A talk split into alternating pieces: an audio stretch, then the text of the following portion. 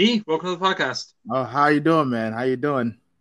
I'm good. Uh, Mike, welcome to the podcast. Hey, what's up, guys?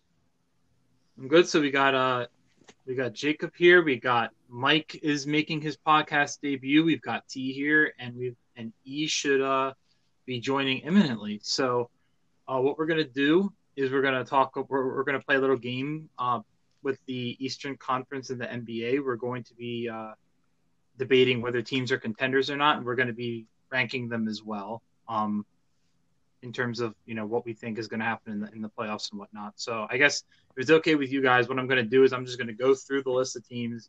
If you don't have them on your list at all, we just breeze right through and don't even say anything.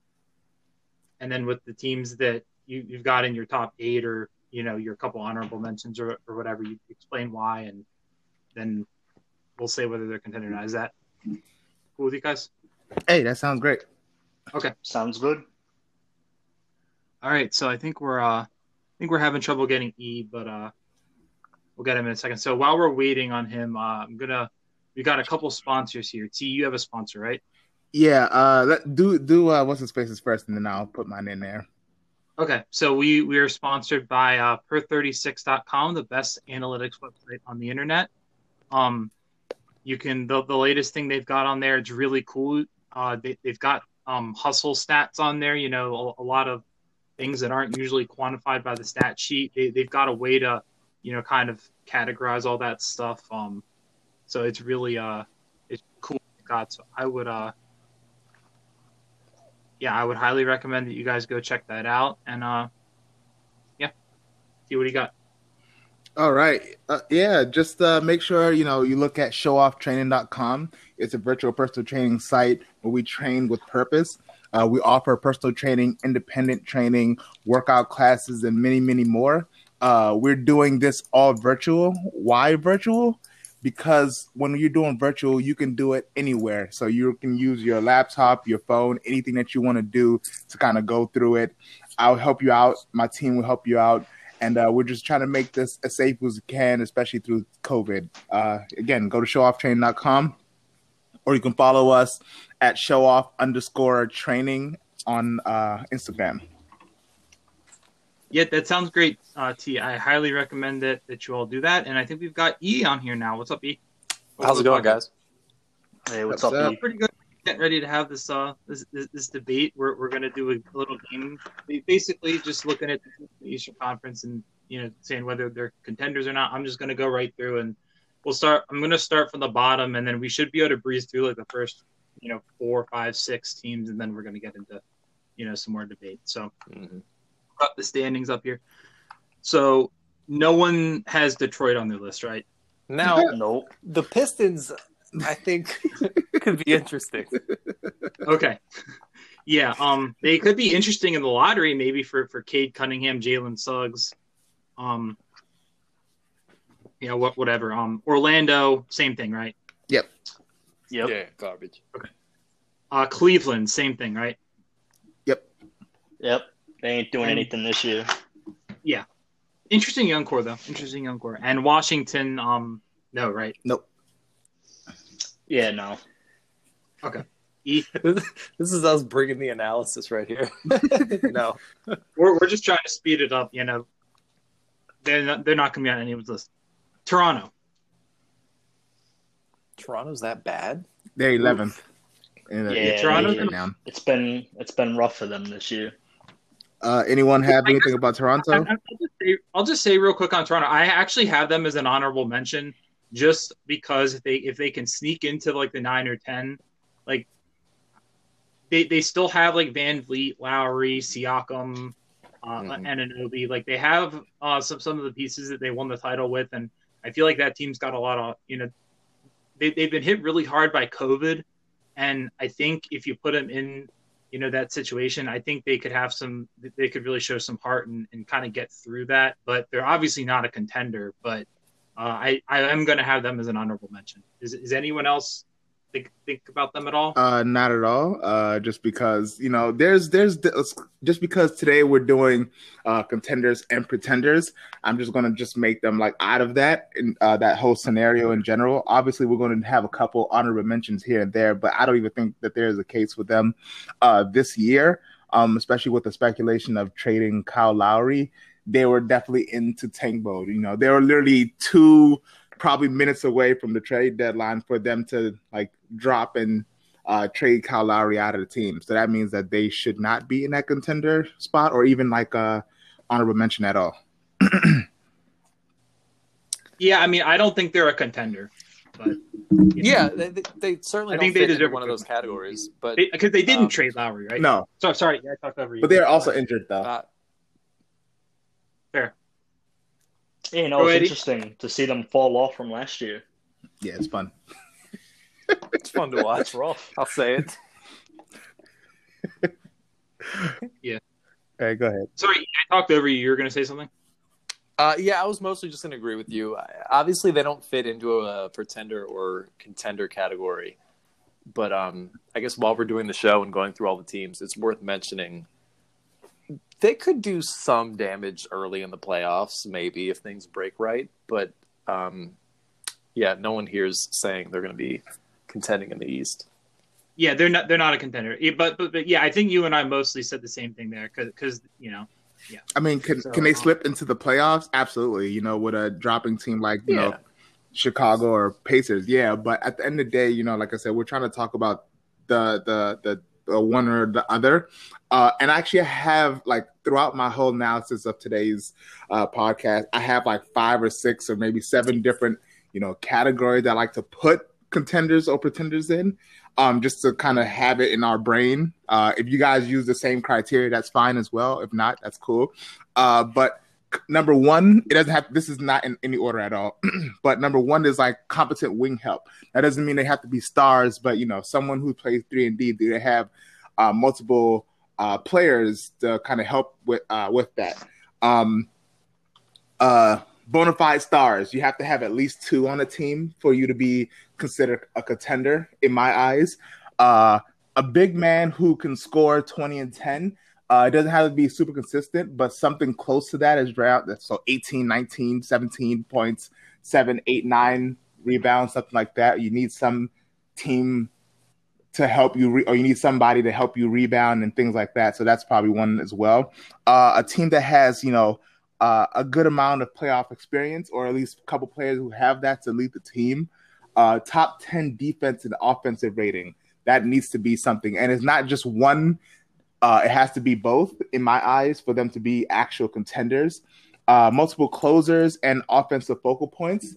Those are also most important for me because at the you know five minute line, uh, five minute line at the fourth quarter, who are the people who are going to be able to really close out? If there's only one person, that person's getting double teamed. Like right now, you're seeing that in Golden State. You're seeing you know Steph getting the fucking breaks beat off of him, even though he's scoring high you know the team around him can't help him because they're garbage. Anyway, uh, depth and versatility that's kind of the same thing as uh, versatile uh, or a competent wing help, but it's just a little bit more because at the end of the day, you are you able to in the playoffs change your offensive and defensive schemes on the fly, maybe even game the game. Uh, you know, you have one set of things that you do or a bunch of assignments that you do now. It might not help you the second game. So can you can your team be able to uh, just become a little bit more versatile. And the last is not really that huge of a deal, but a strong uh, uh, record. You know, something top ten, top five in the East or West, or top ten in the in the whole conference, or something like, or sorry, in the whole playoffs series, or something in, in that realm. Uh, just to have a strong, you know, we're not talking about uh, Chicago, Cleveland, uh, Wizards or something like that. They're low in the totem pole, so we're not going to be thinking about them. That that's not like the biggest thing. That just should be like number one of like okay, it, it's a at least the prereq- uh, prerequisite of it. So those are just a couple things that I think of. I mean, you guys probably have other ways of thinking about it, but those are just my way of you know categor- uh, categorizing it. Anyway, go ahead. Sorry, just yeah, no, that that's very good. T. Um, that that's some good insight, and, and those are definitely some some good, good categories. Personally, with mine, I was a little bit uh, I was a I, I was a little bit generous just because um I, so I have five contenders in the East because I'm just generous just because it's such a weird year. There's been a lot of COVID stuff. It's been a weird regular season, so I'm you know I'm just you know I, I'm more inclined to give the benefit of the doubt. Got you. Because, um, any any anyone else have any other comment before we move on? E or Mike? Oh, no, I think T summed it up pretty well, like a lot of the criteria I was trying to use. All right. When judging these teams. So, uh, yeah, I'm ready to get into yeah, it. There it is. That's what I like to hear. Okay. Well, um, so next we have Chicago. Does anyone have any comment on Chicago? Cool uniforms. like I could see them, you know, maybe making it out of the, you know, the play out play in tournament, but like I said, they're pretenders in my book. Yeah, I have them as pretenders as well, but I actually have them as my sixth most dangerous team in the East playoffs, Oof. and I know that's a bit of a hot take, but I just really like with the Vucevic uh, trade. I just really like the top of their roster. You've got LaVine, you've got Vucevic, you've got Patrick Williams, you've got some really good role players with like you know Sadar- and Thad Young and Theis and um, they're well coached by uh, Billy Donovan, and I just I, I just like their team. Um, the problem for them is is, is going to be getting out of the play-in, but um, yeah, I, I like the Bulls. I mean, we could break down like kind of that that criteria thing I was talking about. It's not going to be too long. It's do they have a strong record? No, they're tenth place right now, uh, two games in front of the 11th place Toronto Raptors. Do they have two bona fide stars? Yes, they do. Uh, so you're you're definitely right in that realm. Do they have uh, uh, a 20 and 10 guy in Vucevic? You just got him, but you know it's been you know already halfway through the season, so he needs to still kind of pick his game up and have a little team chemistry. So that might be able to do it. Do they have top five, uh, 15 or sorry, top 10 defensive offensive? No, they're 15th in offensive rating and 14th in defensive rating. So they're right there, but again, it doesn't meet the criteria. They don't have a bunch of like closers I mean, yeah, I, I, guess they do in those two, but their depth is not that great. You know, they've been using Coby White as a one, but he's obviously a two, uh, and just you know they don't have a lot of players that can really help you out at the end of the game. Um, but yeah, and I don't think they're competent because they're tenth place, so they're just they're they're in the cut. They if they get one more person or maybe have a little bit more experience, they might be able to break that next year, but just not this year. Yeah, Patrick Williams, uh, you know, has the potential to p- potentially develop yeah. into that. I think they're a pretender as well, but I, I, I, I like them better than their record right now. I'll say that. I, I think, I think if there's a team that's in that lower part, that's, uh, or at least you know in the pretender mm-hmm. category, mm-hmm. right, in my pretender category, that could surprise in the first round and get like a couple unexpected playoff wins, it's probably the Bulls. Um, Mike, uh, any thoughts? Yeah, I also have them as a pretender, but I think the moves they made at the deadline gives them the advantage over the other teams that are around them in the standings. Like I think they are better than their record, and they might be able to sneak into the playoffs. But once they get there, I don't see them doing anything. Yeah, that's definitely fair. Um, so yeah, if any, if we're good on the Bulls, then we're gonna move on to the Pacers. Um, I I have them as an uh as an honorable mention. Um, you know, they're just kind of the, the the note I jotted down here is just mediocrity. Like everything about them is just kind of mediocre. Like they have good players, but they don't have any really have any like superstars. Like they're they're just middle of the road. Everything about them, they're just the most middle of the road team in the NBA. Anyone else have any thoughts? Uh, yeah, I would agree with that for now. You know, like they just got LeVert back, who's been solid for them and I think going forward, once they get TJ Warren back, they'll be a solid team. But this year, they're not they're not doing much. Yeah, saying just just to piggyback off him, this year they're not doing too much. TJ Warren's definitely out. Uh, we don't know what's going to happen next year with Myles Turner and his contract. Uh, I feel like they've been trying to ship off Myles Turner for the whole time, but now he's becoming, you know, top five in defensive player of the year. They might try to do something with that, but again, you know, just never really know. Uh, and you know, yes, there's Caris LeVert, but you know, he's not going to grow. He's already what 26, 27. He's not going to grow to be in that superstar that people want him to be because he's not going to like that's not his game yet. You know, he's a scorer, but he's not going to be able to do it on both ends to to the person like you know. I call like the low point of a superstar like a Jimmy Butler. You know, he's one of my favorite players. He's a superstar. He can get you where you go uh, need to go, but Caris LeVert's not going to ever really reach that, uh, especially with his timeline now. I understand Sabonis is somebody that can give you like a 21, 24, and 10 or something like that, 24 and 11, but you know, big men don't rule the the league like you know they used to. So just because you have a big man that can do that, like Karl-Anthony Towns, something like that, is not going to actually help you out. And then they just have a bunch of just random scrubs. You know, they can pull off a win here and there, but we're talking about you know trying to get through, you know, the likes of Philly, you know, Milwaukee, the the Nets. You know, just that's not going to happen with this team. So yeah, I, I agree with the pretenders. Yeah. Um. So, so just to piggyback off your Myles Turner, and this is kind of going off on a little bit of a tangent. So I'll, I'll make it brief, but you know, watch Charlotte. I wonder if Charlotte, if there's a deal you could do between like the Pacers and, and Charlotte for like you know Miles Turner and um like a PJ Washington Ooh. or something, because I think Charlotte has some cap space. And... I, I if I was Charlotte, I wouldn't do PJ Washington. Maybe okay. Miles Bridges, but not PJ. Like I, that dude's that dude's a star. that dude's gonna be someone. Yeah, I, I yeah, I mean Miles Bridges, P, PJ Washington, j- j- just one of their young players that can kind of play at the forward yeah. spots. Um, and they can ha- you know have have Sabonis at the five full time, and then the Hornets need a five as well long term. So I, I feel like there could be a match between those two teams. That that that was kind of. My... Yeah. No. E, you have any thoughts?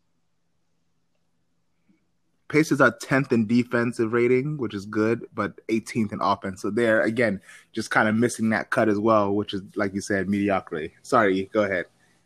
No, I, I made a dumb comment that doesn't even need to be addressed. uh, okay. we can just move on. All right. Are we good? Okay, so we're good on the Pacers. Mm-hmm. Yep. All right, let's move on to uh let's move on to Boston. Oh God! And I think there's going to be. I, I have a hot, hot take. take. Hot take.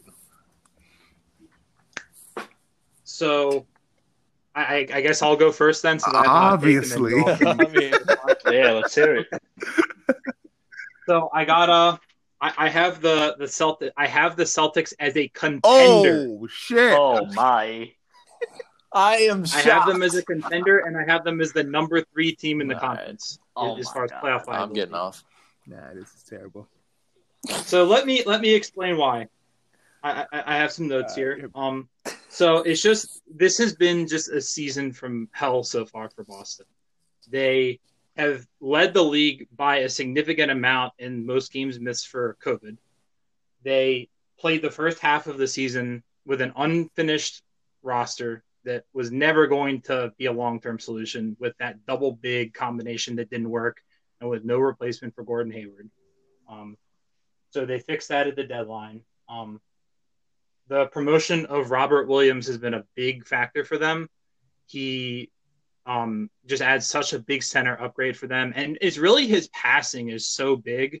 They're able to run a lot of the actions. Um, he had eight assists in the game the other night. They're able to run a lot of the actions um, that they used to run without Horford, and it's just the ball moves just so much better when he's in the game. And a big problem with Boston has been, you know, too much ISO offense, and, and that could be a weakness. But I think Robert Williams, when, when he's able to play consistently and not foul out like he did against Philly last night, I feel like that will, uh, you know, be severely mitigated.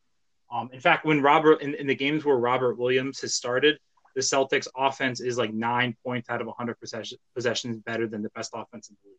Um, I did see that. Um, Evan Fournier, just you know, the difference between him and like the likes of Semi Ojeleye, Javonte Green, uh, Grant Williams is, is just massive. Like is is the dude who can put the ball in the basket. He's just such a threat off the bench for them now. Um, it really is uh, a huge upgrade. Romeo Langford, if he ever gets to the point this season where he can play more minutes, like this is a dude who came into the league known, you know, for his offense, and now it's like his defense that's seen as like you know what he can do really well. So, and the offensive potential is still there. If he can just kind of keep improving, so he could be a factor. We'll see.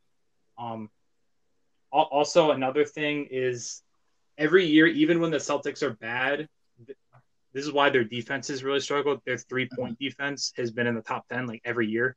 Like that's just something they do really well is um is just defend against threes. And I think to this point this year, they've got a lot of young players on the roster. They haven't been able to practice, and it's kind of impeded their ability to kind of teach players how they want three pointers defended, and that's why they've been worse. So if they can get to a point where COVID eases up a little bit and they can, you know, have those practices or, or whatever, then um they can kind of fix that. And uh, what else do I have here? Yeah, I mean, just and, and then you've got a history of playoff overachievement. Um, I remember back in 2018, uh, they're the number two seed, but they had a, so many injuries, and it looked like they were going to lose to Milwaukee in the first round, and they ended up a game out of the finals.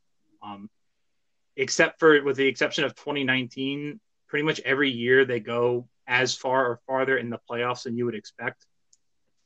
So I would, and I would not put it past it happening again. And you have the Eastern Conference starting line, Eastern Conference Final starting lineup from last year they're all still on the team, except for Theis. But you have an upgrade in Robert Williams. So, I, I is the most likely outcome probably a loss in the four five to a team I have ranked, and this is a spoiler, but to a team I have ranked above the Celtics.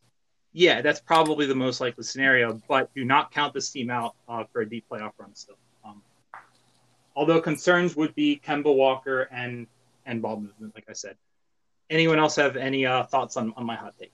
Yeah, uh, I mean, yeah. It, you know, I think I, I go, go last. Go, go ahead. Go ahead. go ahead. I, I mean, look, if we're gonna say we can't count Toronto out or that the Bulls shouldn't be counted out, we can't just say the Celtics are done. Uh, I mean, they were in the conference finals last year, but they're kind of running out of time to get that moving. Like we're what? We're over fifty games in now. Yes. Um, so to still be hovering over 500, I think they're a game under 500 right now. They're a game and, under 500. Yep, 25. What? So they're what the eighth seed right now? Yeah. Yeah, they're, they're the eighth seed, but they're um they're a game out of fifth. Okay, yeah, it's tight in the middle. And in fifth is a Charlotte team that is likely going to. We'll get to them, but they're going to tumble down the standings with their injuries. And then you have Atlanta fourth. That's two games off. So fourth and fifth is is still very attainable. In fact, I th- I think they're going to end up in the four five series. Right. And yeah, I think you mentioned the Celtics have been hit especially hard by COVID this year, which just affects your teams in so many ways more than just people missing games. Um, so I can't say it's unreasonable to say playoffs. Um, do I think it's likely? Probably not. Um, I don't know if they were the the fourth team on your list. Are they the fourth most dangerous? Where do you have them ranked? I have them third. Oh, you're right. You did mention that. Uh, yeah, I can't go that far. Um, they're a team to keep an eye on. I've seen some reports lately complaining about Jayson Tatum's body language. Is that something to keep an eye on? I mean, what's what's team morale like right now as the Celtics insider? Um, I, I think I think it's just I, I, think it's just been the season from hell. I, I really I really think so. I mean, it's like so the, the, the Celtics, you know, had finally gotten to a place like the the last couple of games before last night where they were playing really well, right? Like they beat Charlotte by 30 on Sunday. Mm-hmm. Um, and I know Charlotte has a lot of injuries, but still beating an NBA team by 30 is, is, is pretty good, right? Even if it's a bad mm-hmm. team. So we and, and we are really excited to see, okay, how is this going to translate against the Sixers? Um, with the way we're playing. And then and then Fournier is on the COVID protocol again for his second time as a Celtic, and he hadn't even been on the team for two weeks, and he's in COVID protocols for the 2nd mm-hmm. time. I mean, you just so, can't make this stuff. But up. this year, are and, they are they contenders or pretenders? That's that's what I want to know. I, I, said they're contenders. I have them as the as the third most threatening team. Uh, I, I mean, it feels weird calling them a pretender because it doesn't feel like they're pretending to be a contender right now. well, the, but okay. Um, you, you know what I mean? But I yeah, understand. One, but if you I'd have to pick one, gun to my head, yeah, I'll say. You know, not all eight teams who are in the playoffs. Like I understand, all of them are trying to shoot for a championship. You know, and it's it's one of those things that is going to be a hard look at a team and really think compared with other teams that are above them or below them, are they going to be able to mm. actually pull this off? And this is something that you know, if you want to say, you know, they're contenders of just the Eastern Conference. Can they make it to the Eastern Conference Finals or Western Conference Finals when we do that next week? That's cool. Uh, but that's kind of like my thing is Eastern Conference Finals is a contender team. Western Conference Finals mm-hmm. is a contender team. Semifinals, making it to the first or the second round, that's nothing to me. Uh, but anyway, sorry. Go ahead. Go ahead. Keep going. Yeah. Yeah, I, I have, well, I'll just interject. I mean, if, if you're looking for like a reasonable number, and I'm I'm probably more generous with it because, like I said, I'm inclined to be that way with all the all the COVID stuff and the unpredictability of the season. I have five contenders okay. in each. Yeah, so, but you you you, you make it five, you, five. Okay, I, okay, go ahead, go ahead. Sorry, Mike. Do you want to jump in? Yeah, I'm just gonna say it. Uh, they're a pretender. You know, like they they have been terrible this year. Mm-hmm. Like you called it the season from hell, and yep. I don't see that changing. I think they'll bounce back next year, but it's like mm-hmm. you know if they would have went on like a ten win streak or something once they got everybody back, fair enough. But they've still, you know, they haven't been great offensively. They haven't been great defensively. They're tied for the eighth seed. Yep. It's like nah, I can't call that a, a contender.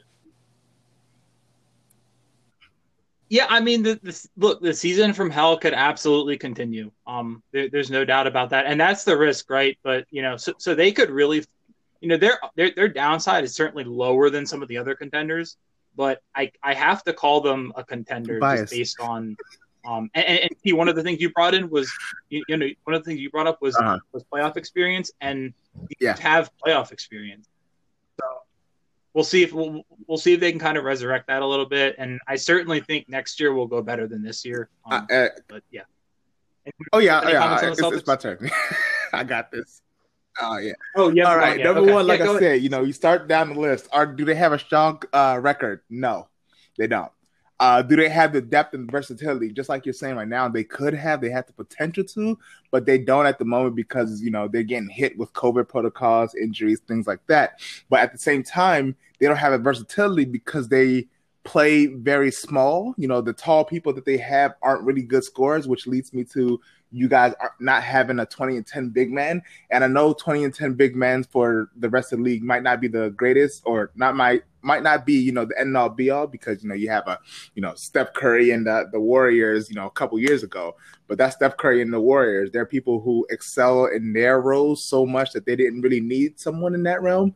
And you guys are trying to, you know, emulate some of that, but you guys aren't doing that as well. Again, just because you have, you know, uh, Jayson Tatum, who scores 25, and the other guy that scored, Jaylen Brown, who scores somewhere up that range. And, you know, again, like you say, injuries, but, you know, you don't have Chris, uh, Tristan Thompson scores like what, 10 points a game, if that, you know, uh, Roy Williams scores seven. So you don't really have someone to kind of help you out with that anyway. So that big man is not that great.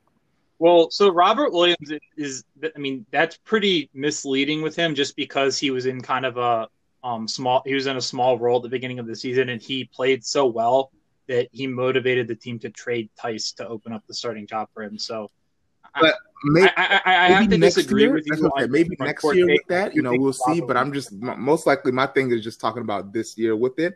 Uh, do they have top ten defense? or offense. No, they're actually 12th in offense right now and 19th in defense. So I'm talking about league wide. If you're talking about Eastern Conference, then they're like what uh, third and ninth or something like that in the Eastern Conference. Uh, but again, you're ninth place in an Eastern Conference. That means they're literally ninth place, you know, and you're eighth place team right now. So you're competing with, you know, honestly bums in that in that uh, sense. Uh, again, with if, the, if, there wasn't COVID and everything, I completely understand this team probably would have been a, a, a high team. I had you guys high the, the beginning of the season. But again, it's just kind of luck of the draw when it comes to that. Uh, playoff experience, you guys definitely do have playoff experience. Uh, but you know, last year you guys got beat by Miami, you know, second round, and the year before that you guys went went conference finals, right? Did you guys go conference finals? I mean, we we've been in the uh, this so the Celtics have been in the conference okay, finals. Yeah. So with that being said, you guys do have that, but again, you don't have the competent wing help as well. You have, you know, the first two people who are like, you know, the the better of the the league, and you have uh, what's his name, uh, Marcus Smart, who's also someone who's good. But and after yeah. that, you know, who you putting in Romeo Langford? Okay, but Fournier. you know, like I said, you know, he's not going to be someone who's going to be able to help you out with defense as well. Yes, he's a scorer, but you know, you guys already have all the scorers, but can you defend? Miami did amazing yesterday in in their offense, but they couldn't defend to save a lick against Ja Morant, and that's one of the best, the biggest things to come with it. You know, you have to have that top 10 defense and that top 10 offense to kind of help you out. And like I said, you guys were 19th in defense this year, and you, that means that you guys are letting everyone go through you. You know, you're below average right now, so just that's just my thing, and that's why I'll call you guys. But only this year. Usually I would wouldn't do that, but this year you guys are definitely pretenders.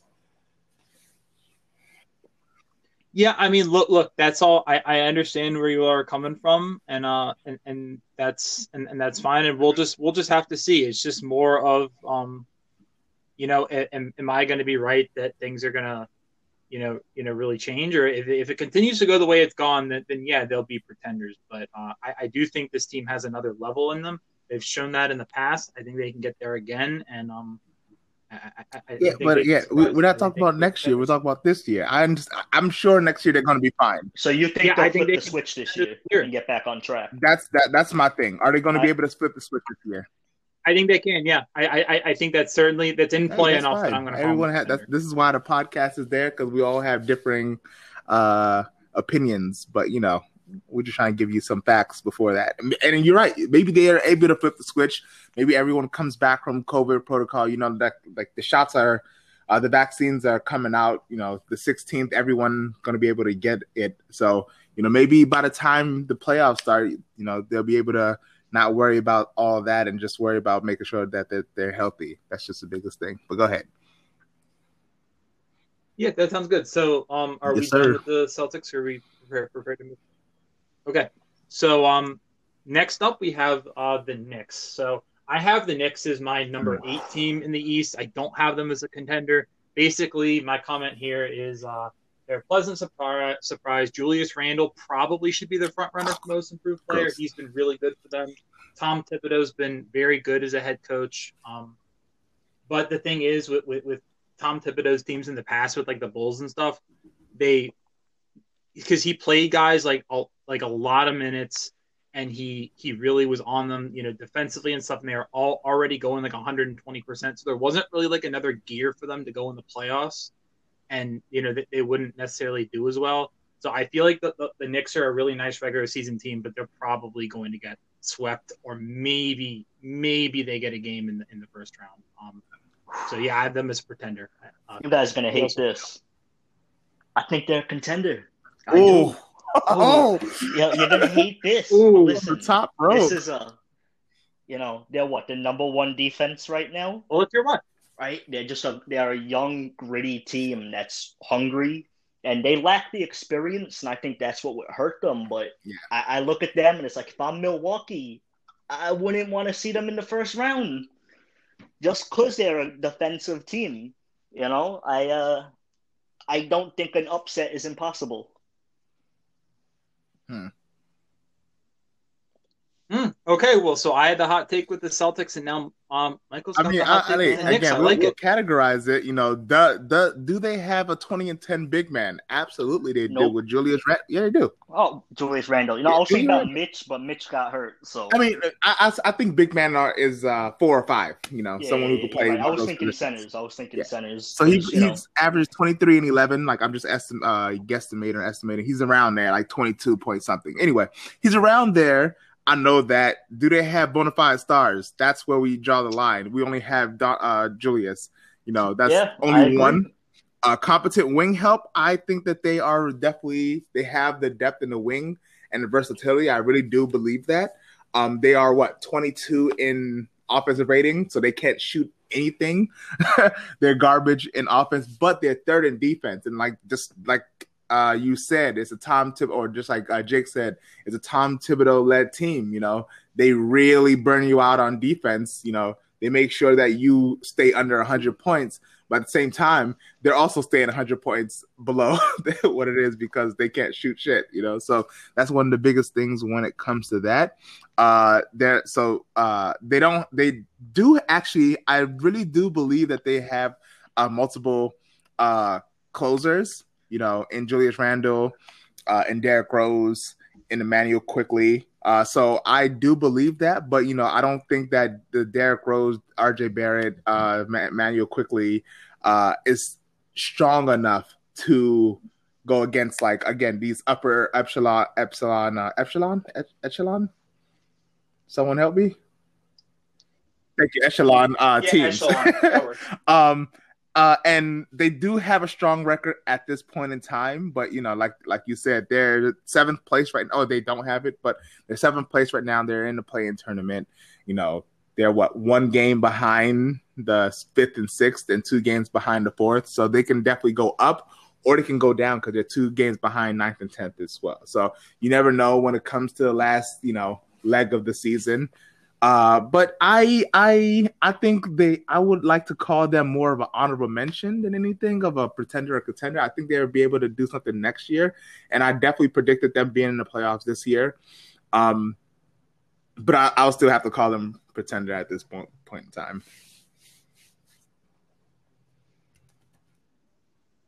Yeah, that's uh that's fair. Uh, E, what what are your thoughts on the Knicks? E, are you there? Oh, he might be out. Well, oh. yeah. Okay, I have my yep. phone locked. I guess Hello? you can't yeah. hear me when it's locked. That explains a lot of the times I've been interrupted. Uh, this entire podcast. That explains a lot. I, I, have to keep it on. Um, yeah, really, with the Knicks, what it comes down to is just the lack of star power. Yeah. Right. I mean, like in the NBA, even in the East, which is of course much weaker than the West. I mean, will Julius Randle maybe put up 30 and 15 in a playoff game once? Maybe. And, and they have some fun young players that'll be fun to watch in important games. But in 2021, the, they can't compete. They, they just don't have the talent. There you go. I love it. Short and sweet. Mm-hmm.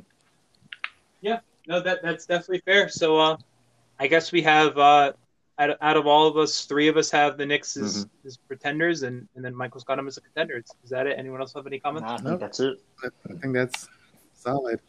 Okay, then, then, then, let's move on to, to Miami and T. You're a Miami fan, so I'm gonna give you the first. It's like I said, you know, me being you know who I am, and me trying to like really stick with this whole pretender contender thing. I actually have to call them pretenders, um, and it sucks for me wow. to say that because I am one of the most biased people. I can't believe what I'm hearing.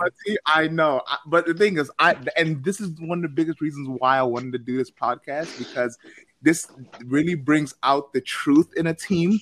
I think you know when the play when when off or uh, uh, preseason came, I thought you know we are going to be nice. You know, with Victor Oladipo, I'm like, oh, we're going to be nice, but we have to understand who's around us. All right, so let's start off with the defensive rating. We're number six in the league of defensive rating. I obviously love that. Um, and we are number 21 in uh, offensive rating. So we're not that great this year shooting. I don't know what the hell happened. We were top five last year, but this year, you know, we didn't change a lot of people, but this year we just have literally been shit in the bed when it came to it. So that's probably the biggest thing in my eyes of the reason why um, we're not able to do what we're doing, and that's why we could. Like, if if it was like top five or top ten on both, I would be like, "Yep, we are definitely contenders."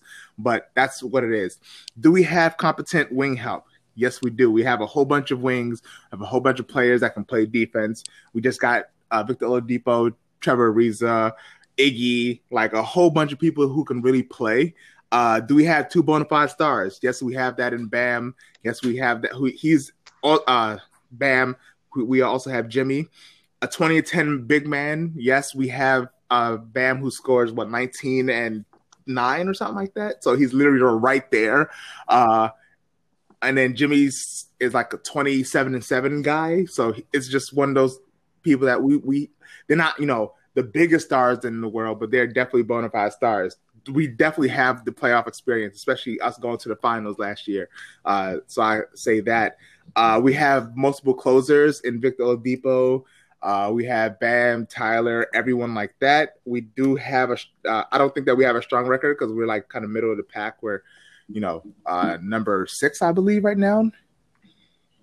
Uh, we're number 6 mm-hmm. Yeah. Uh, so you're number six, Exactly. yeah. But you're And- right and that's, there that's with like the, you know, Charlotte. we're not Milwaukee, with, which we're like six games uh, in front of like the fourth, fifth, and sixth. So I don't think that we have such a strong record. Literally, we play, we do, we uh, lose two games, we're back in the playoff tournament. You know, so or play-in tournament. So it's just one of those things that you know maybe like if we can do maybe th- at the end of the season we can probably you know recap and see if things have changed. But at this moment in time, I definitely believe that we are uh, pretenders. It's hard to hear that, man. Sucks. Interesting. It sucks ass. Okay, so uh, I can jump in. who, who wants to go next? Um, Okay. So I don't think I can call them pretenders just because um, with that coach and that roster, uh, I feel obligated to never count them out. Um, like I see their record and I don't understand why. And I know early in the season, uh, the Sixers had I think it was a back to back with the Heat, and they were their roster was just decimated both games by COVID. So I don't know how long that lasted. Um, again, I don't know who had COVID and if they did, the lasting impacts, like we talked about earlier, are just you can't always account for how bad they are. Um, why? Like you say, the shooting is down. I know Tyler Mhm. Herro he, he plays more now, but his numbers are down from last. Um, Well, his numbers are up, but his uh, uh, consistency and his uh, efficiency is down. yeah, right. Okay. Yeah, I saw his three point percentage went from Like maybe thirty eight 30, to thirty two. 30 exactly, exactly. Uh, I don't know. Like, is it a from your view? Is it a scheme, a schematics thing? Is it a, a COVID issue? I mean, what's Uh, in the beginning of the season, yes, it was definitely COVID. Um, and then like in the middle of it, it was definitely injuries. Like Jimmy Butler lost like 15 Mhm. like fifteen to twenty games or something. He's out for fifteen to twenty games. Goran Dragic big out a whole bunch, but he just back in. You know, a lot of people have been really injured this year, and you know, if I'm telling you know. Uh, Jake, that Boston Celtics are pretenders. Why would I not say the same thing when it's happening to my team? You know, um, yes, I definitely think there's something with Spo and his team, but at the same time, I just feel like people aren't trying hard. You know, like people are not really trying as much. You know, we were uh, definitely the hunters uh, last year, but now we're definitely hunted. Now people wake up, you know, circle the, the calendar and be like, yeah, we want to fuck the, the this team up. We want to see if they're really finals contenders. And Mhm. uh, they everyone has shown us that we are not. Uh, yesterday we lost, I think, by like 12 points or something against a Memphis Grizzlies team without Jaren Jackson Jr. and like Justice Winslow and a couple other players that they usually play, DeAnthony Melton or something like that, and we lost in like horrible fashion. fashion. Again, our offense was good. It was actually really good, you know. And the thing is, I think by the end of the season we might actually be contenders because you know we definitely turned around a lot on the East or on the offensive scheme. But right now, you know, like I said, it's been only three games since the trade deadline that uh, Victor Oladipo has been in the in the lineup, and you know we still have people having to really work on um, chemistry stuff. So maybe it might happen, but right at this moment, I'm gonna have to say that it's just again, like you said, schemes, schemes, Yeah. and just Uh. Okay. Yeah, just just to wrap my end up, I, I do have them as contenders. And if I had to say one reason, it's just Jimmy Butler. I mean, Um, yeah, like we we talked earlier about um, just continuing the the Boston comparison. Jayson Tatum recently has been kind of called out for his body language. Um, like maybe he's not leading the team enough. That kind of thing's not going to be an issue with the Heat. Yeah. Because there are no effort questions with Jimmy Butler, and he's going to get everyone else up to to play, and Spo is going to do that too. So I'm I'm not counting them out. I definitely have them. as you know what? You just hyped me up. Absolutely, you're right. Let's go. right. Let's go. Let's go. You know what? What about I saying? I'm gonna slap my face. What the hell am I saying? Contenders all the way. No, I'm just kidding. Yeah, I'm shocked to hear that, Alright. T. Honestly, I- Michael, I, what's had your them take? as I- I- contenders, and I thought they're a team that's way better than their record. You know, they just had a ton of injuries in the beginning of the season, and I haven't really been following them, but I know not that long ago they went on a stretch, so they won like nine out of eleven, and it looked like they turned things around.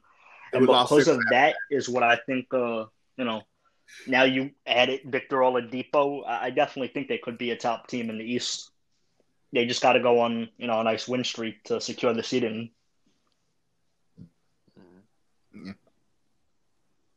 Yeah. Okay. Sounds good. So I'll I'll, I'll, I'll go now. Um, and yeah, I'm. I gotta say, I'm very bullish on the Heat. Um, although, although it gives me pause, definitely hearing T kind of, you know, be a little more skeptical because uh, T, T is Yeah, more throws you with, off, uh, right? with Miami in terms of winning one.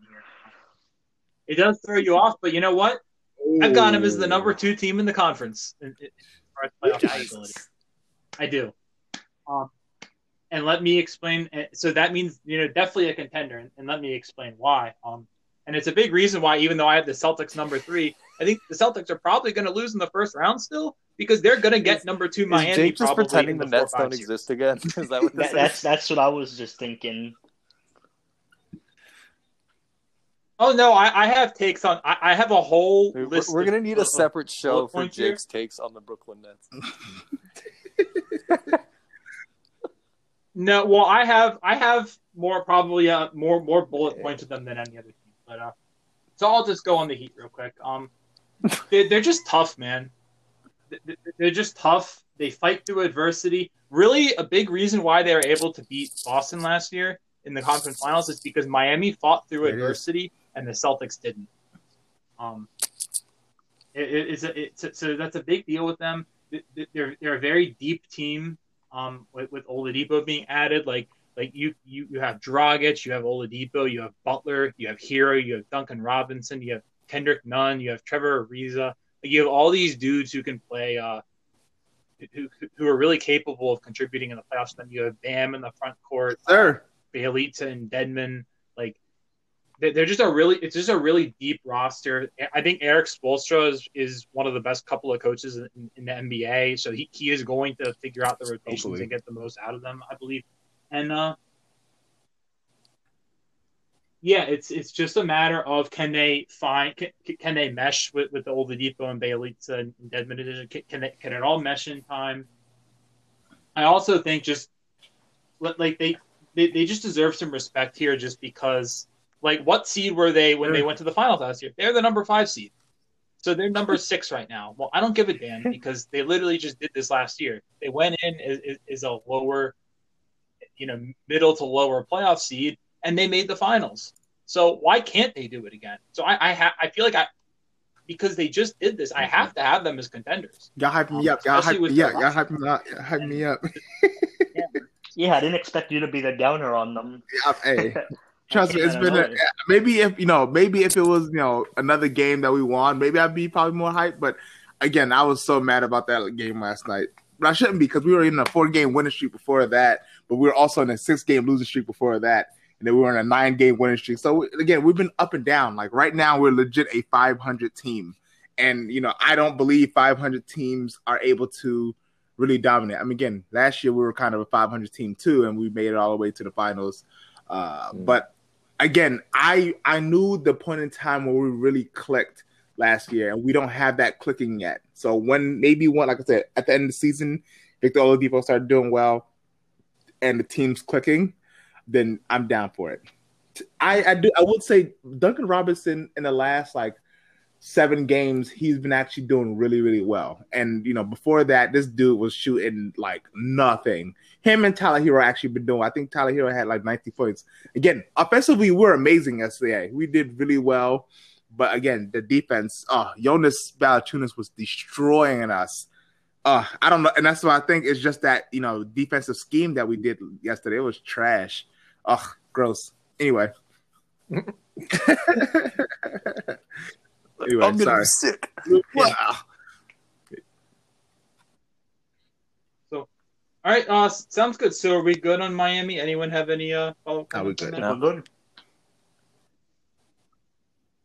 All right, I, I think we're ready to move on then. Um, so next up we have Charlotte, and I'm just gonna say I don't even have them on my list. I feel like they're a year away with with the LaMelo and the Hayward injuries, and I feel like they're really gonna drop down the standings here. And um, I don't even, you know, they may make the plan, but if I don't, I don't unless Hayward, you know, comes back or LaMelo comes back or something. I don't I really think they're, they're actually make the plan. contenders, and here's why. No, I'm just kidding. I, I was about to say. just kidding. Um, just like you said, injuries, injuries, injuries. Uh, they're middle of the pack. Uh, offensive and defense rating. They're 16th on both ends. Um, injuries definitely is going to screw them up. They don't have a big man that that can give you 20 and 10. You know, their record is again average. Um, versatility, not that great because again, injury. Uh, depth, not that great because of injury. So it's really, and they don't have the two stars that they, they had, you know, potential stars, but again, they're all injured. So they're dropping faster than just, uh, Paul Pierce got dropped by ESPN. he was saving that Ooh, one. I was saving that one. but yeah, that's terrible. Yeah, I mean, well, well, so I, I watched the game on Sunday because the Celtics played them, and like it was just a, it was as bad. I mean, the Celtics beat them by thirty, and um, they had no shot. They, they scored eighty six points. Rozier is the only player on that team that can really Wait, get buckets. Nothing, Like, nothing with it's Malik going to Monk. be really rough for them. And Oh wow, Malik Oh, Monk was out too. Yeah, Monk, I was gonna say Hayward, and Monk has been destroying. Miami. He had like sixty something, sixty eight points in the two games we played against him. I'm like, what the fuck? Who's this guy? Like, Get the fuck out of here. But okay, makes sense now. What about Devontae Graham? He ain't do anything. Um, I didn't see him.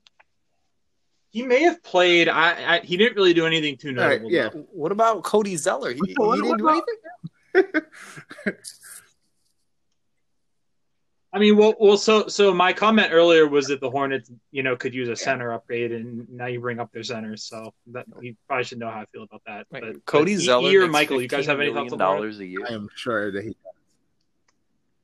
He's in. A, uh, he's on an expiring contract. I'm actually pretty surprised that that, that the Hornets didn't use that to kind of make an What are upgrade we before the doing with our lives? Do, Yeah. do a podcast. What you mean? He won't get that off this offseason. Yeah, I, I don't really have any comments on the Hornets other than I will watch them next year. You say you will or you will not? Oh, I will. Yeah, garbage. Yeah, Jake, I think you summed it up perfectly. they got a nice trio. Next year- No, it'll be a I, I fun actually down really there. liked the, uh, watching them this year. Again, they bust our ass a couple times, but I definitely did wa- like watching them. Yeah. Yeah. Mike, you good? Yeah, yeah. Okay, we we good there. Okay. Mhm. So next up we have uh, Atlanta, and I had Atlanta as a pretender and as my number seven team. Um, so so basically, like, like I know they have a good offense, you know, led by Trae Young. Um, I have some questions about their, you you know, their youth playoff experience and defense, and just I feel like you get a good, you get Trae Young going against a good coach in the playoffs. I feel like you can do some things schematically to kind of try to get the ball out of his hands a lot, and then I just kind of wonder like who is going to be, you, you know, the consistent number two guy offensively for them, and uh, yeah, I, I just, I, I, I just don't know how that's all going to look. I mean, I think they're, they're they'll be fun to watch. They'll probably get in a couple fun shootouts um in the first round, but I don't really think they're going to do anything in their pretender. I Um, feel like the let's Hawks are the definition of a pretender. Hmm. I don't know how, but they've won like 18 of 20 some games. I mean, since they fired Lloyd Pierce, they've kind of been on a hot streak. Yeah. Right? Yeah. they they got a bump certainly after they got rid of him um and, and they promoted Nate McMillan and that's really another thing is you know I feel like Nate McMillan is like a good So, okay, coach, so I have but their- know about him. uh, schedule up here, and during this run they've been on, they've beat Orlando, Sacramento, Cleveland, Houston, OKC, the Lakers with injuries. Um, so you know, no real impressive wins here. They lost to the Clippers. They lost to the Kings. Um, yeah, I'm not a Trae Young fan at all. Yeah. I definitely could see a like like kind of a, a schemed out effect in the playoffs, um, especially where fouls are not called as often, and that's the only thing he does. Um, yeah, yeah. G- He's The trash. Hawks are pretenders. He's not Trash. good. He's bad at basketball. Uh, see me in a one-on-one tray. Uh, Or fry you. oh my god, his ankle! and another one. And another one. All right, uh, Mike, go ahead, boss. Nah, I think they summed it up perfectly. They're just, you know, pretender. Garbage. Uh, yeah, I think- you know, hey, That's funny. um, for me, I actually, and I, I know it is crazy, but I actually think that they're uh, contenders. I I really do. Okay. Ooh, Um, wow! I know their Okay, we got a defense is trash. Uh, they're 23 right now, but their offense is also top 10. They're ninth at this moment. Um, but again, like you said, you know, Lloyd Lloyd Pierce, uh, Pierce, uh, Lloyd Pierce, right? Pierce, hmm Lloyd Pierce. He's definitely a defensive Pierce, coach, yeah, so Lloyd they're Pierce. definitely gonna get bumped up uh, eventually. Um, and we can just go by the the things that I like to talk about with categories. Uh, do they have competent wings? I think that they have a lot of depth. Uh, they have um, Solomon Hill, who you know he's probably a bench dude, but he can guard the two, three, and four, sometimes five. Tony Smell, uh, Snell, who's also a defender. Gallinari, who's a shooter. Uh, uh, uh, uh, DeAndre Jordan, who's a three and D player. Bogdan, who's a uh, offensive player. Cam Reddish. So they have and these and uh, Kevin Huerter. They have a lot of like twos and threes, and sometimes small ball fours can really play. That you can actually really change it up. They have so much. Sometimes it's like, god damn, like who the fuck's gonna play today? You know, that's that's the team that I actually kind of like. Um, yes, Trae Young is garbage, but at the same time, he's not. he's still gonna drop, you know, twenty five points and ten assists a game, which is stupid. So he's also a star in that realm. They also have two big men that can give you that twenty and ten. Uh, and um, what's his name? Uh, uh, uh, uh, uh, uh Capela. exactly. Capela, who gives you 15 and 11. John Collins, who gives you like 20 and 8. So what they do is they might not be the biggest stars in, in the league, but they have so much fucking talent that they can actually really go ham. Like one of the biggest things, like I said, multiple closes and offensive focal points. Literally, they could put in a lineup of Trae Young. They could put Danilo at the four. They could put uh, uh, uh, John Collins at the five, Huerter at the two, or Cam Reddish or DeAndre Hunter, and literally everyone can shoot, and most of them can play defense, and they they'll be able to play and win games. Um, are they going to be? I, yeah, so that that's the just the biggest thing with me. They literally check honestly all the boxes that I was talking about this whole year. The only thing they don't check is the playoff experience or this uh, this podcast. Only thing that they don't check is the playoff experience. So that might be the only thing that cuts them down. But other than that, I feel like they have the sky to, the uh, the sky's the limit. I definitely predicted them going to, going to be in the playoffs this year, but I didn't predict them to be this good. And it might be because again, you said COVID. But like when they started signing a whole bunch of people, Danilo, they had Rajon, uh, they had fucking uh, uh, uh, what's that dude name? Um, Bogdanovic. I said, oh, fuck, this yeah. is a fucking squad. yeah, I was, and the things Yeah, they weren't really Bog- doing uh, too hot Bogdan in the beginning Bogdanovic. because people were injured. Bogdan was injured. Danilo was trash, but now they're fourth place. Like the reason why they're fourth place isn't just because of COVID protocols, because they went through their own COVID stuff and injuries. It's because they're actually good. And like to your point of Evan saying, like, oh, you know, they might not get the calls that they were going to get. Absolutely, you're right, but they'll pass it to someone else. Hopefully, Trae Trae Young will pass it to someone else, and and they'll be able to score. Like I said, they have they drive. Any one of those four or five people can drive, and any one of those four or five people can shoot threes, and that's the, the scariest part about it. They're, like I said, they're ninth in offense, and the reason why they're ninth in offense is because those motherfuckers can shoot like hell, and it's annoying. But uh, yeah, so they can always be lethal. Oh, sorry, and they have Lou Williams. Completely forgot about that guy. You know, you're talking about you know lemon pepper Lou. You talking Yeah. about Man, he almost retired instead of playing for them. exactly. You talking about strip club Lou? Come on, bro. Skip to my Lou. That boy. That boy All right, nasty. all right, all right, calm down. Jake, go ahead. Well, no, so yeah, I, I was gonna say, you, you know, Lou Williams. I, I do think, you know, I Hmm. we'll get to the West probably next week, but I, I will say I like that, and I, I like that trade for both teams. Like I think Lou Williams and two second round picks for Rondo is a great thing for them, and Lou Lou Will will help them with scoring off the bench. Um, I think you That's mentioned it. Yeah, sorry. Hunter, No, and no, no, yeah, yeah, yeah. Yeah, DeAndre Hunter is a really good. Better say they can have him. Take him. So yeah, I'm, take them. Has everybody gone on the Hawks? Any any I other think, comments? uh, I think you guys nailed it. hmm Yeah. Okay, sounds good. Well, so so we're gonna move on to uh, Milwaukee now. Um, so I have Milwaukee as a contender. um, but I only have them as the number four team. Um, so I guess my, my so so there's some things about them, right? Like Giannis is an MVP. You know, he probably won't win MVP, uh, just because um of voter fatigue because he's won the last couple years. So he's probably not going to win again, and they are likely not going to finish with the number one seed. But he's certainly in that conversation again. But um, you know, the playoffs the last couple years, you know, he's underachieved at the end, and um, so you have to kind of ask some questions about that. Jrue Holiday, I love Jrue Holiday is, is an addition for them. He's really going to help them in the playoffs. Big upgrade over uh, Eric Bledsoe. Um, not really a fan of Eric Bledsoe's games. I think Jrue's going to really help them, but they do have some other questions about their roster. Um, they're really not as deep as last year, and their coach uh, Mike Budenholzer. I have some questions about him because he has a tendency, at least in the playoffs last year, he did not play his top guys enough minutes, and he really turned that, that depth a lot, and it cost them, I think. And now they have worse depth. So is he going to do that again? I do think they've done some good things with coaching, like, like, like they, they started to switch more and stuff like that. But uh, yeah, and and and then Brook, yeah. I'm pretty sure Brook Lopez has kind of regressed some this year, so that, that that's not great. So I I like the Bucks and I think they're a contender, but I'll say this just from a Celtics fans perspective, I actually would like the Celtics to get the number six seed instead of five or four.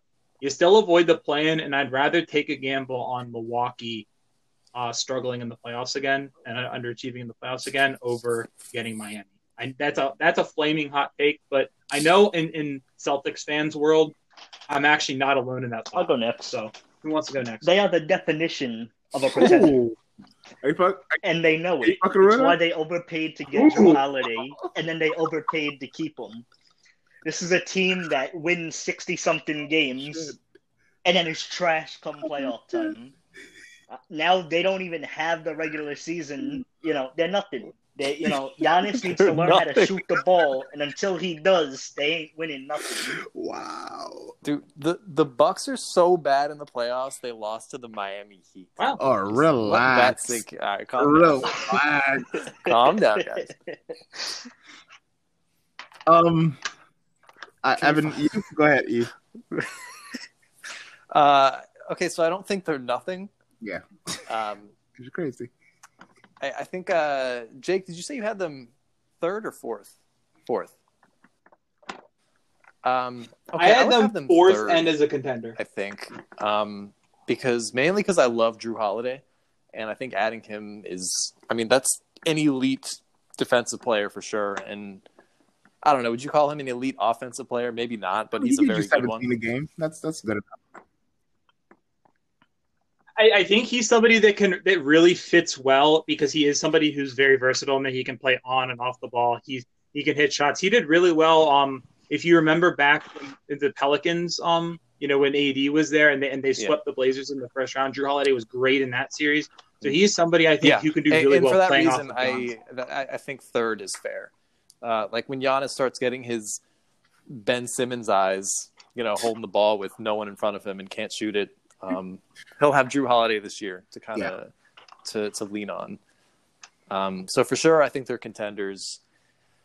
We say this every year, but I don't know. Maybe this is the year Giannis will start to click in the playoffs. I, I don't know. I mean, it's getting kind of annoying watching this guy win MVP and then just flame out in the playoffs. But um, it seems like sooner or later he has to turn it around, right? I mean, all right. Yeah, I mean, I think Jrue's going to help, and and I, you know, I think that is the big thing as far as mm-hmm. belief um, in them. I think they're contenders, and I agree with Evan of thoughts? them being third in the East when it comes to being, you know, contenders. Uh, they have literally everything, and they check every single box on the list. Um, with being third place, obviously you're going to. They have competent wing help, which is going to be amazing because they have a whole bunch of players that can play. Um, they have uh, two bona fide stars in Middleton and in what's his face, uh, Giannis. Uh, and they also have Jrue Holiday, who's going to be really good too. I mean, he's not, you know, a bona fide star, but he's definitely an elite, you know, two way player, you know, mm-hmm. giving you 17, 5, and 5. Um, they have a big man in Giannis who gives you 20 and 10. They have playoff experience, like, bar none. I know that they lost against us last year, which is amazing. But you know, just like you said, just it was just Budenholzer's playing and Erik Spoelstra's like elite, you know, coaching. Uh, top ten in offensive defense with six and uh, eight respectively. Uh, they have multiple closers. You know, just like Evan said, you know, having Jrue Holiday this year around, you know, PJ Tucker on the wing. I don't know what they're doing. I don't know if he starts or not. I really don't know. Um, but having him on the, the cast to, you know, help defend a little bit, he's definitely a corner specialist as well. Uh, whenever he gets his legs under him, I think he's only scoring like one point a game this this time around with uh, the Bucks, uh, but it's only been three games. Um, and they have, you know, like I said, strong depth and a strong record as well. Um, I know that Giannis has definitely fumbled the bag uh, the last you know few seasons, but at the same time, it wasn't him because this dude's still you know averaging twenty and ten. you know, I know that he you know might have had a, a sucky experience, but you know teams kind of focused on him. But now they have you know Jrue Holiday who can shoot. They have Brendan Forbes, whatever his name, Forbes from uh, uh, the Spurs, who's uh, almost 50% shooter or 45% shooter. Like they have a bunch of people that's going to actually help them uh, play this year, hopefully, you know. But at the same time, if we go against Miami, they're going against Miami. Obviously, I want them to lose. But um, yeah, we'll see how it goes. Mm-hmm. I think Giannis has a knee injury. He's day to day, but you know, we'll see how that goes. That's fine. Yeah. Yeah, I, I, think he'll be back by by the time it gets real, um, for sure. So, all right. So, anyone it. else have any uh any follow up thoughts on Milwaukee? All right. So this is going to be a very interesting one. Um, I think there's going to be some some very stark difference of opinions here. Um, yeah. So next we have the the, the Brooklyn Nets, and um, out, out of respect. I want to go last. Michael, you are actually. a Nets fan, so I'm going to let you go first. Um, Just so I can address, you know, I know I'm going to hear some some um, dumb takes, so I'm going to go last so I can address them. All right, then I'll go I, I want no. I want just looking at each other like. or yeah, no, I, I, I can go. I can go first. I can go first. That's fine. I know everybody's been waiting for this, and by the way, I, I apologize to you guys because oh, this is probably when our, our, sponsors are going to run away screaming. Um, they might pull out too. Except for yeah, show off training and, might, per 30 Depending on what other. you say. So I will say, okay. oh, wow. I have the That's Nets crazy. as a contender. I do. They're a contender. Okay. But I have them as number five. And let me explain. That's why. true. First of all, you have injury questions. Um, they have all they have all missed all their entire big three has missed a lot of time this season. I think KD has only played like 20 games. Um, and he's just coming back tonight. I saw, but he's missed a lot of time. And with his with him being out for the season last year and him missing all this time this year, it's like, are we confident that he's going to make it through the rest of the season healthy? Um, and James Harden is someone who never misses any time he, he is an Iron Man. You know, his, his calling card is kind of getting teams through the regular season and really putting up good numbers and kind of carrying the load. And he's, you know, out for at least 10 days and, and you know, he's got a hamstring. Like that's something that could, that could reoccur. And then you, you look at Kyrie Irving and his history is, um, you know, he's, he, the only playoffs he's played in since the 2016, uh, or uh, think the 2017 finals. Yeah, the 2017 finals. The only playoffs he's played in, he quit on his team in. So, like, I, I, I just don't have any faith in, in, in, in them staying healthy. If they do stay healthy, healthy, then you know that that'll go a long way to putting what I'm going to say away. But as far as not believing in them as much as some of the other contenders, but um, then you have uh you have chemistry questions. Um, their big three has played seven games together to this point, and with the Harden injury, that's probably not going to get any higher anytime soon. So I have serious questions as to whether you can just pick up and take that into the playoffs, which is a very different game than the regular season, and just expect that to completely translate and everything be fine. Um, next, you have defense. Uh, they're currently ranked 25th in defense. No team since the early 2000s has won a title um, with less than the 11th defense. So I have serious concerns with that. And then you just look at their roster, and it's just minus defenders all over the place. like KD is a plus defender. Um, Bruce Brown, I'll give him credit. He's a plus defender. Um, Nicolas Claxton could be a plus defender, but the problem is since they signed LaMarcus Aldridge, he's only playing 12 minutes a game. I saw. So, um, you know, if they don't play him, that doesn't matter. And it's just like I, I just look at the rest of the team and I just see minus defenders. I think the right coach in the playoffs um, Mhm. could could really find a way to exploit that. Um, you know, and really design some schemes to go after that. Then you have uh, you have skill overlap. Um, one of my beliefs about basketball is when you have like a big three, your third dude needs to be more than a score, and that's one of the reasons why this offseason I'll apply it to my own team too. I'm not discriminating. Like I think the Celtics should probably look to look at moving from off of Kemba Walker in the offseason because he is a third guy and he's a scorer first. That's what he does. And you know, we might need someone who's more of a, a playmaker or defender in that spot. So I don't really think you look at the teams, you know, Klay Thompson and Draymond Green, they did more. Chris Bosh, he did more. Um, Ray Allen and, and Kevin Garnett did more. I mean, so it's, and it's just who's the third best player on the Nets? Well, it's Kyrie. Well, what's he? What's he? You know, a scorer. So I, I just have questions as to whether there's diminishing returns there. Obviously, when you have, you know, that's why they've been doing so well with just two of them on the court is because I really do think it's there's some diminishing returns. And this is where the sponsors are really going to start uh, running away. Um, I think their big three is soft, and they're going to struggle when faced with adversity. Um, they all have a history of quitting when the going gets tough. Uh, in the 2016 Western Western Conference Finals, when uh, the Thunder blew the three to one lead, Kevin Durant instead of coming back the next year and saying, "You know what, we're gonna we're gonna stick it, we're we're gonna get it, get right back there, we're we're gonna stick it to them, and we're gonna persevere." No, he went and joined the team that beat him. Um, James Harden, uh, he he constantly insisted on all these changes with the Rockets, and he got his way every single time. And then when the going got got a little bit tough this year, and it's they could have been good if he'd stayed there. I mean, Christian Wood, John Wall, like that could have been an interesting team. But you know, the going got a little tough, and he was like, "No, I'm just going to quit, and I'm just going to get fat, and I'm going to go party, and I'm not going to try." And and and he forced he forced a trade, and then and, and then you can get into what what Kyrie did in, in both Boston and Cleveland. Um, you know, in, in Cleveland, he like shut down and wouldn't talk to his teammates, and um, and and and, and then with, with Boston, he, he, he quit on the team and was just not completely not trying. I mean, he basically threw the playoff series against Milwaukee before he left. I mean, it was really, really offensive what he did, and um, so so it's just I add that all up, and it's like I made the comment earlier about um how the really the conference finals last year was defined by the team. The team that won was the team that dealt with adversity the best. Um, the Celtics could not handle adversity. Miami could, and that's a big reason why Miami won. They were just a tougher, tougher team, and I just have real questions, especially since they haven't even played together. Like, how is that team going to really get through adversity? I, I just don't think they're going to.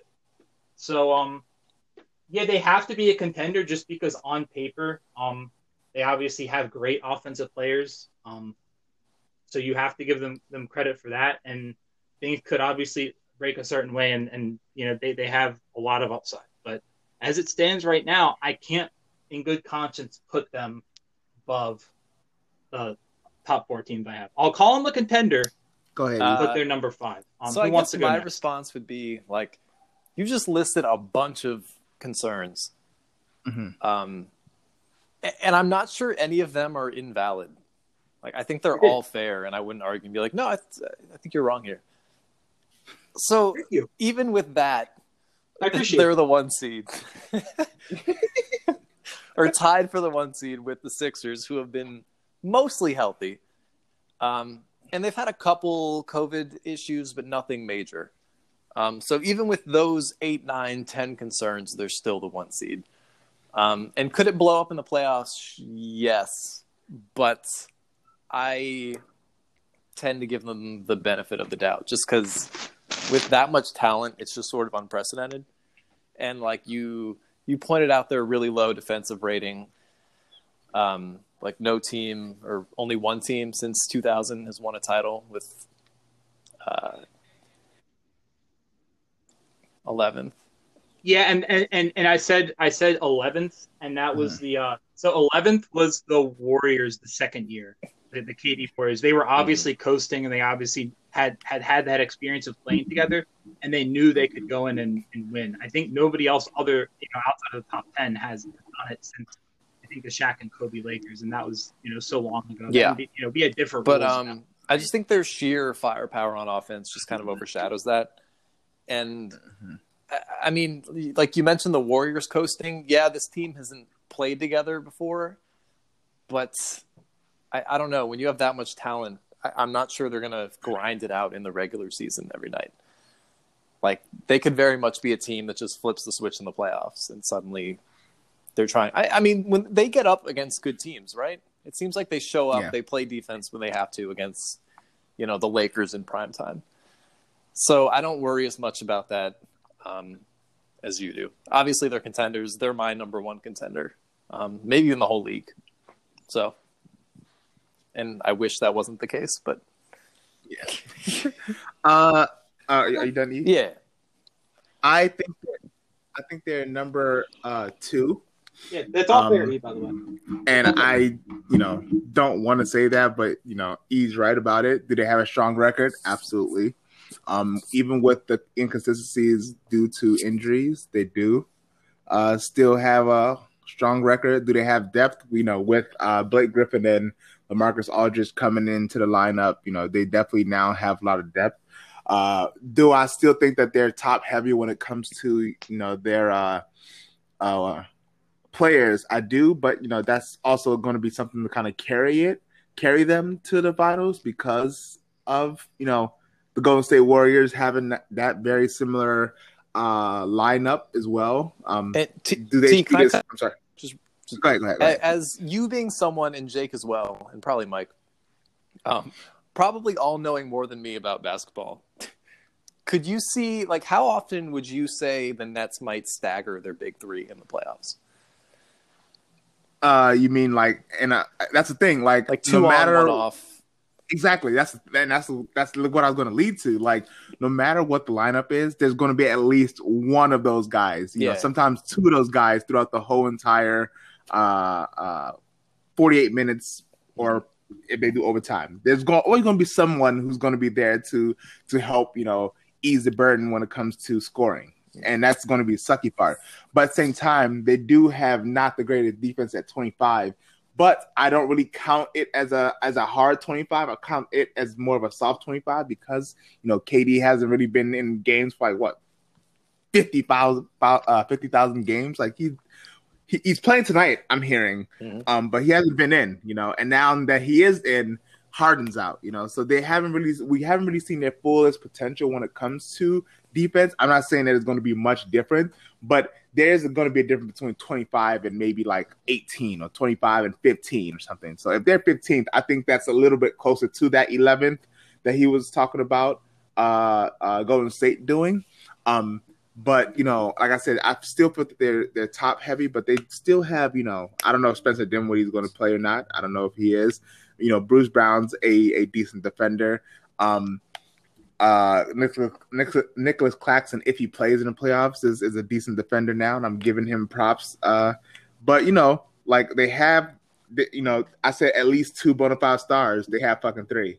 You know, like that's that's the thing. Like I've, everyone I've been talking about the whole entire uh, uh, podcast. Uh, they have two. You know, they have a big man or another dude or two wing players. But these motherfuckers have three, plus old aging old stars, plus a fuck ton of playoff experience, you know, plus multiple uh, closers and different ways to have that offensive vocal uh, vocal point uh, versatility. Like I was saying, you know, like no matter what, you can put AD or AD, KD and and Harden. Let them run for twelve to fifteen minutes. Oh no, you don't want to do that. That's not working. Okay, Kyrie and Harden. Oh, Kyrie and like it's just so many different ways to just like fuck you up which you know, like I said, it sucks, but you know, that's that's why they on paper at least is. You know, God damn, Michael. uh, that's why you know it's it's definitely very difficult with that.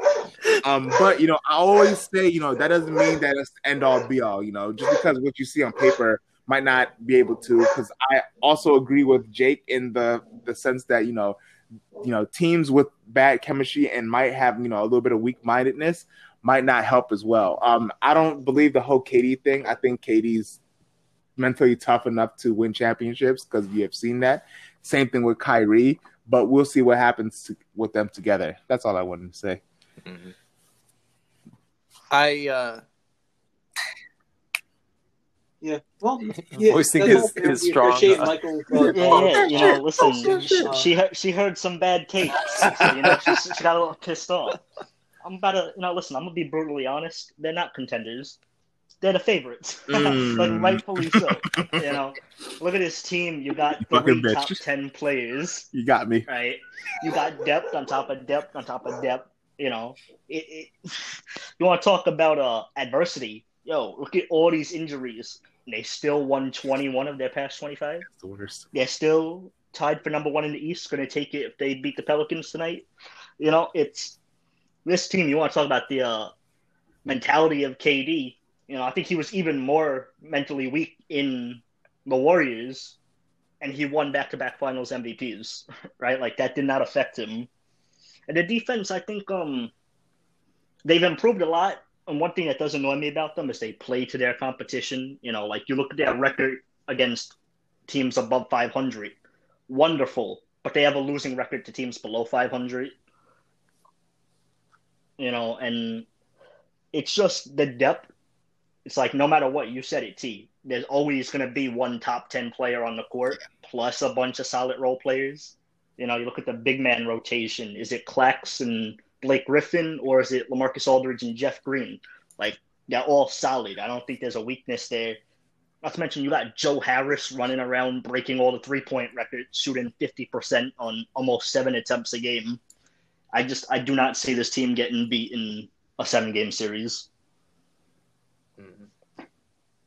Yeah, I hadn't even really thought about how their depth, even if they didn't have it, wouldn't matter quite as much because you would always have a future Hall of Famer kind of anchoring them.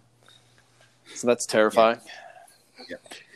Not to mention that man Kyrie Irving is having the best season of his career. you know, dude's been crazy this year. Dude started dunking recently. Since when? I care about that. Hey, I care hey, about Aaron that, Gordon. Though. What are you gonna do? yeah, that's what it is. He's gonna be in the dunk contest soon. Yeah, I'm I, telling you. Um, that dude be in the layup line doing self alley oops. Get out of here.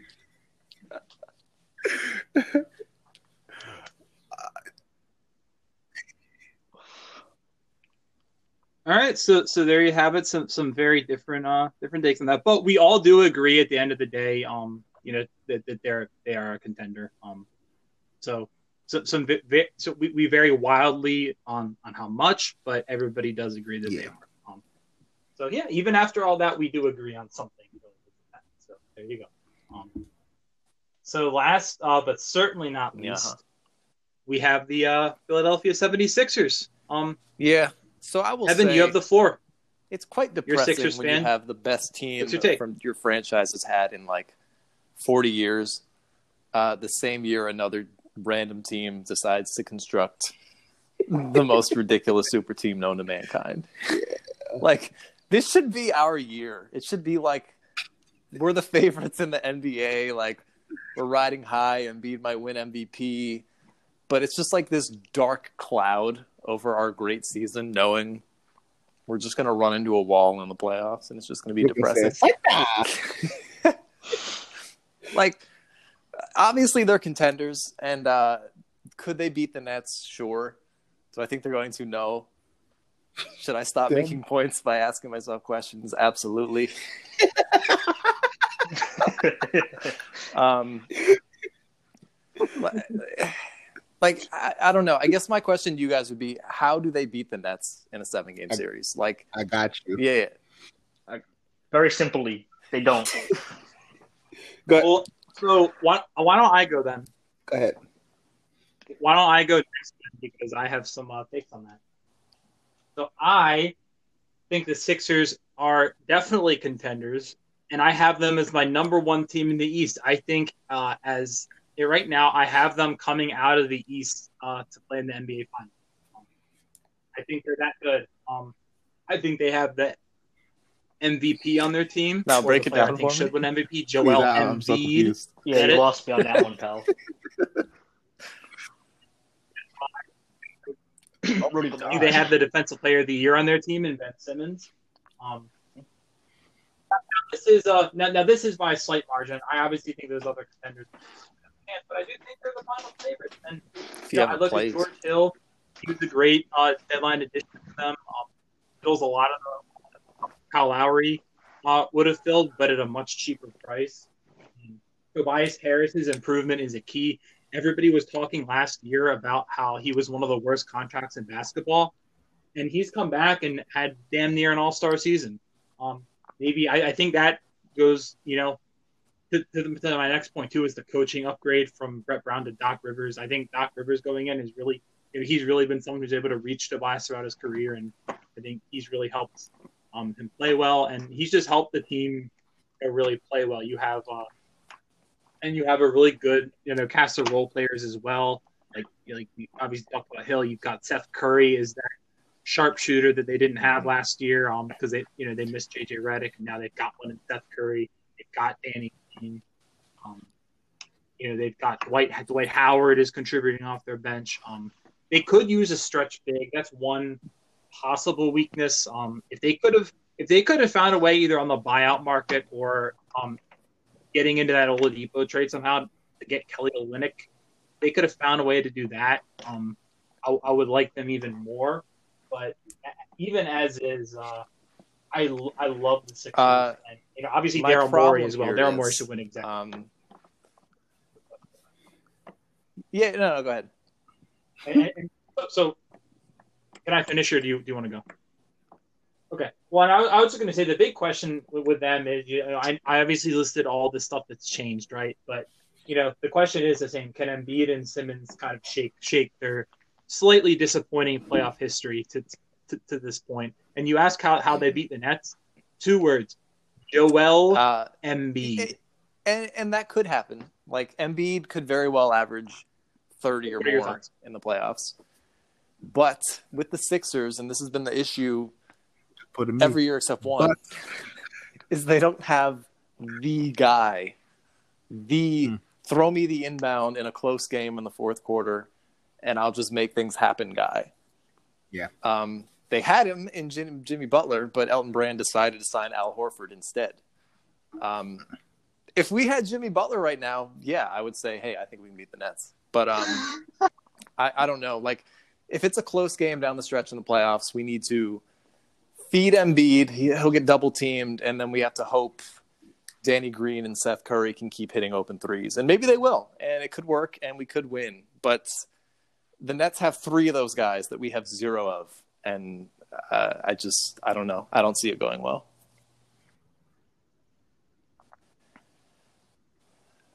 Yeah, he Do you could, think with the way he- Tobias Harris has played this he's season, not gonna he you know of that a dribble by bit? someone and hit a pull up like usually what he'll do is get the ball kind of back down in the paint for a minute and shoot a turnaround jumper it's just I, I don't know i have a hard time seeing him consistently squaring up on the perimeter and getting shots for himself or creating for others and he's been great this year i've been obviously it's been huge that he's a good basketball player again Yeah. um but I, I don't know. I would need to see that from him consistently, and he's done it on occasion this year, and uh, he's scoring like twenty a game, which is good.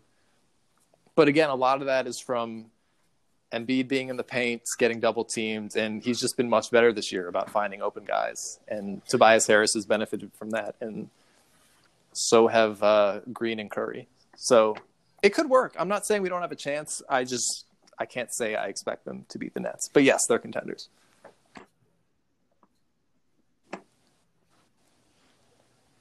Okay, and, and one other thing, real quick, before we we, we'll let TNT and Michael have a word here. Um, well, and- well, and one other thing off, the end of the game stuff. One thing I remember, and this goes way back when Doc Rivers was the coach of the Celtics with KG and Pierce at the end, and I was watching that team a lot. One thing I remember about Doc is that he was really good at like drawing up um, plays out of timeouts. So I wonder if that's something that could help aid you guys in close games as well. Like, yeah, no one's expecting Seth Curry to get the ball necessarily at the end of the close game. Yeah. What if you draw up some Yeah, great and, play? and Seth Curry, and he can it handle the ball over to him bit. and he hits an open. Um, you know, I'm not sure I would want him in an end game situation to to do so. But yeah, I, I, mean, what you're saying is definitely possible, and and we have enough. We definitely have enough guys who can hit an open three or hit a three on the move. I was just giving an example, um, you know, to make that happen, but it's going to be hard. It's like we have to play perfectly for that to work to win a close series. It feels like. Um, so they they are what? Okay, all right. T, what are your thoughts? In offense and in fourth in defense, and since they're you know top four, something like that, or are, are they, uh, sorry, they're second in defense. Sorry about that. They're second in defense. Um, so you know they're they're they're decent. You know they're obviously you know good at what they do. Uh, injuries definitely weren't that great, especially with that you know leg issue with Joel.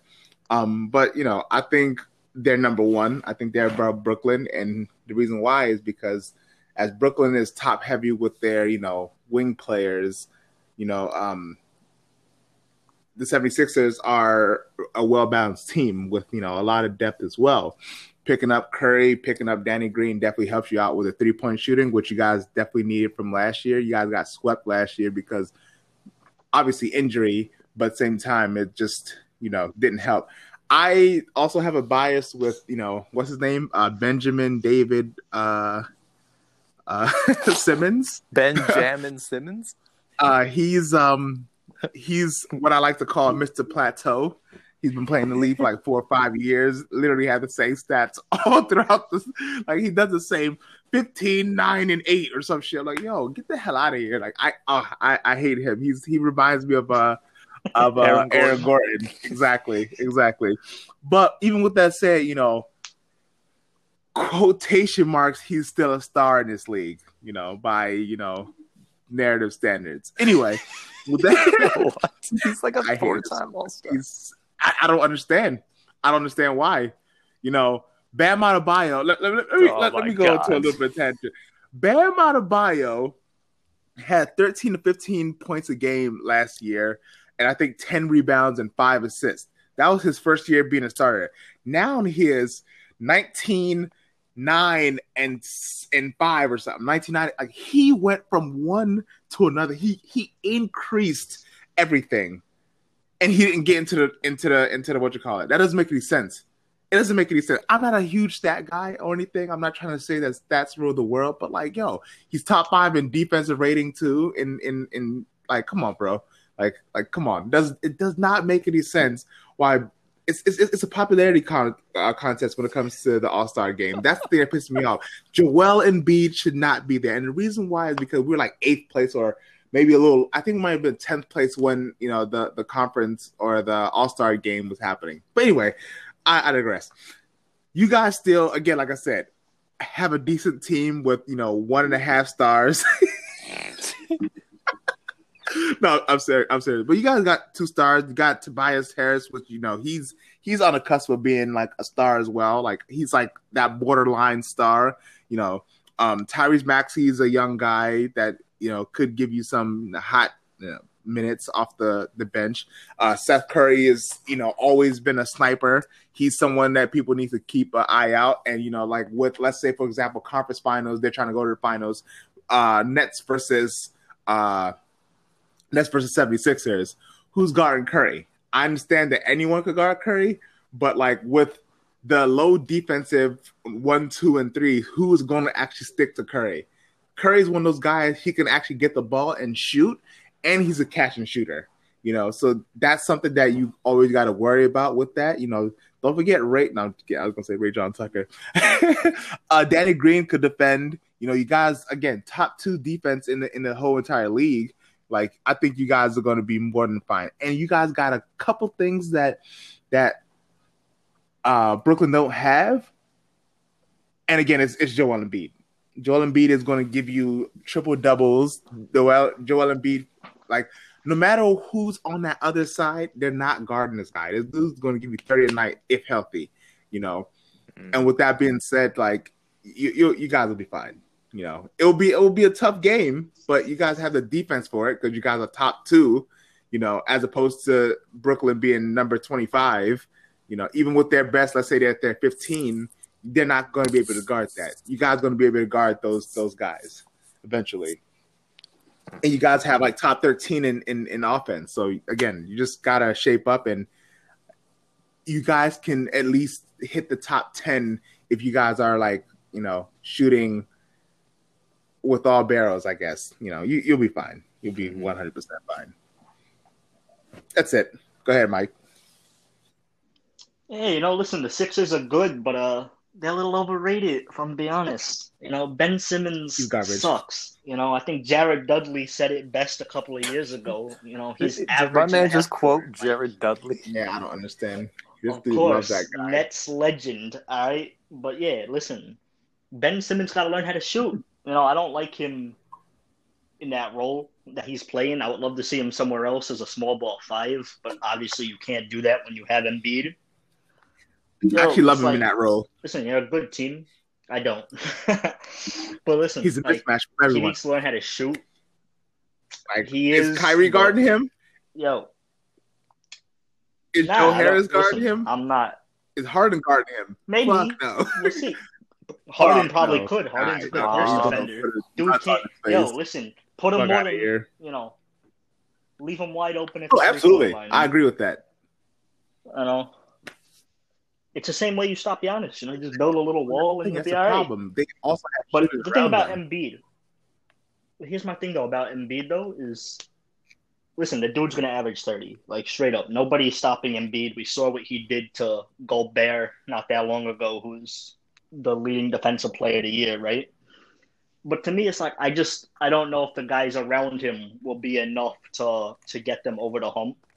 When it comes to Brooklyn, you know, any other team, I think Philly would beat them.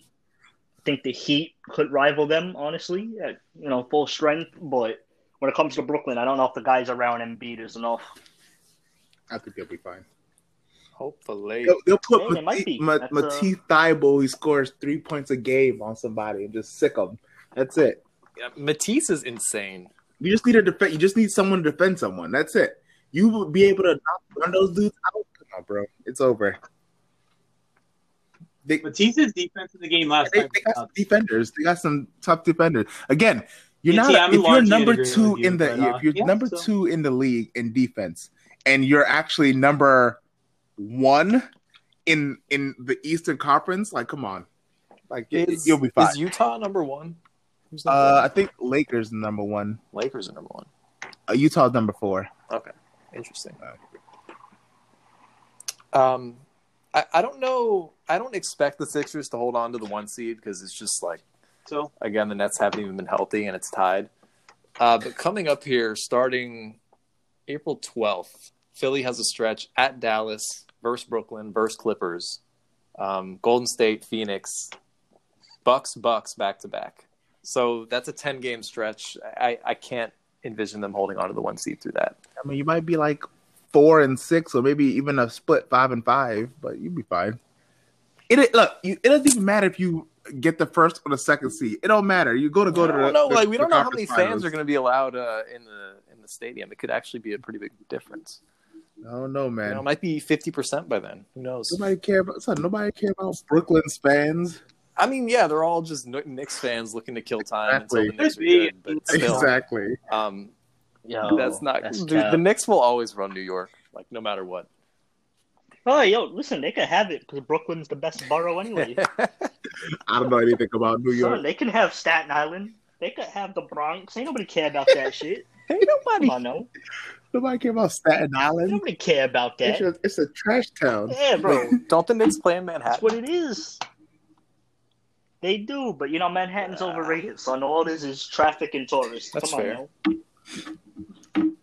It don't it don't matter. But anyway, I, yeah. I mean, it might. Like the Sixers are really good at home historically, so I, I you know, that could be important. I mean, hopefully you guys don't get that because we're trying to beat you too. yeah, Yeah. I could see us losing to the Heat. Damn right. I'm also just naturally pessimistic, so um, Yeah. Yo, T, I love how you say you're damn right. Meanwhile, you you had As a the Heat as a look, look. I just I'm just not good with the team right now. Like it's been really just shaky. But like I said, at the end of the season, if we're able to do something like if we're able to click, I think that we'll be able to be fine. You know, and it all depends on our first pick. Like, let's say, for example, we go against New York, our first game, cool, beat them. Charlotte, cool, beat them. Atlanta, I'm actually nervous. I'm not gonna lie. You know, Garbage. Boston beat them easy. You know, but you know we go against depending on how low we sink. Philly, Brooklyn. Uh, I don't know. Uh, I don't know. That first round, maybe not. Second round, yeah. First round, no. All I know is I would not want to play the Heat in the playoffs. Them. Like someone else can take that. I agree with that. Yeah, I, I- would not. Yeah, l- l- like I said, I would rather play us the uh, '92 Dream Team. sink the number six to play Milwaukee. Yeah, sounds like we uh, are almost done here. I love it.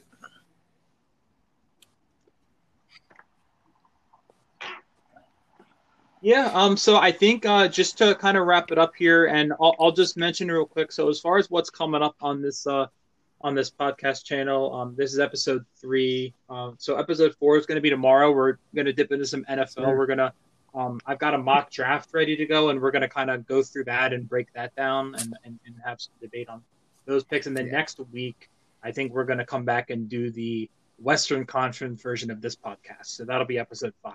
Um, so just to wrap it up, I, I kind of want everybody to go through like, you know, because because that was kind of, um, you know, we kind of went team by team, but just just just, just list who you do have as contenders. Um, so I'll go first. I have in, in order as far as most likely to least likely. I have the 76ers, Uh, I have the conference, uh, the Eastern Celtics, Conference the Bucks, uh, and then the Nets.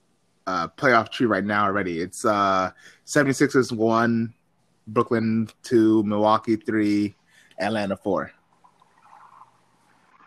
And, and no Yeah. Miami. No, and no Miami. Jesus. So those are your four contenders. I'm also pessimistic. Okay. Okay. Yeah, my have- contenders, I got, you know, Brooklyn as the overwhelming favorites. No, no. Then you got Philly. You got Miami. You got the Knicks. What the? Wait, Everybody you got sucks. Knicks at three? No, I got Knicks at four. Oh, Behind Miami. wait, you got the. Oh yeah, you did say some wild ass thing like that. Okay, all right, all right. Yeah, of course. Hey, I views, understand. I love it. I love it. Views. Can't come out here with some boring ass takes, my guy. Got a little hot sauce. Okay. Mister Brooklyn are the favorites. Yeah. Gotta put some hot sauce. The Chicago Bulls are number one in Let me tell you what, the Cleveland Cavaliers. Hey, you know what? The Cavs might be nice though, yo. Five they years got from now. Jarrett Allen. Or When everybody- if only the Uh, Nets had Jarrett Allen. Yeah, right. But it's okay. We got Nick Claxton. We're chilling. No, I Olivia, uh, actually, I had some Brooklyn game on the other day, and some dude kept making plays, and I didn't know who it was, and it turned out to be Claxton. I was like, "Oh, Mike's been talking about that guy." There you go. There you go. This dude, he's seven foot and can clamp anybody. One through five. uh, let's talk about. All right, I, I think I've seen this man clamp Dame. Uh, well, I'm gonna say the Brooklyn Nets. E- E- who did you Are have probably contenders? Um, No, I got the Nets one, the Sixers two, the Bucks three, the Heat four. Um, I don't think I had a fifth. But uh, Yeah. For the record, I would like. okay, so that was yours. So I know I, think the, I the was the Bucks probably have like ten more wins. I like but it. if the Bucks played the Heat, I, I don't know. That would be kind of a toss up for me. yeah, I agree.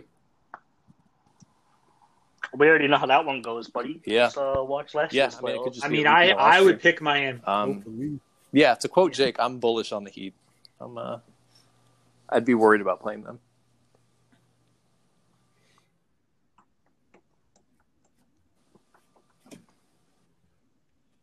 I'll tell you this: Milwaukee is definitely hoping that they don't get. Um, and I know you guys weren't as high on. on I mean, yeah, on they're Boston, also tough but I think they're you know? really hoping Like, they don't get yeah. Miami. Would they and rather Boston go just against Chicago or they have some Boston? history. Chicago, you know, like that's just kind of how it goes. But I think you know, in the future, this is just off topic. We should make a Joel and uh not Joel, uh Ben Simmons versus Bam Adebayo post. That's just me. I might just do it on my own podcast. Yeah, I'm gonna sit that one out. I've retired from talking to T about Ben Simmons. I mean, look, I think both are. I, I'm very bullish on both players. I think I, I really like both of those players. Um, I think they're both, you know, star players that are going to be around for a long time. Um, I think Bam is probably the third best center in the league, and I think They uh, made him say nice. they, they, Ben Simmons he- is, They said you that he has uh, he's- 30, he's definitely a top percent from the point three right now. Who Ben? Yeah, that's so stupid. If he didn't shoot so many heaves at the end of quarters, it would probably be higher. But he, it says like he shoots 0.2 attempts a game. Yeah. like 90% of them are just him chucking it full court. Um, when he actually shoots normally, he uh, he's oh whatever. I don't want to talk about it. uh, we'll, we'll just go back to our sponsor, uh, Show Off Training. Uh, at Show Off Training, Wait, didn't we believe- drop them? oh, no, no, no, they're they're they're uh, still pumping. Oh. At Show Off Training, Wait, we wait, didn't they go bankrupt? I thought they were getting sued. Can we pay the bills? uh, at Show Off Training, we believe in training and exercise with a purpose in mind. In a world filled with information, uh, sometimes people get lost in with the sight of actually uh, having beneficial uh, knowledge or growth to achieve those individual goals.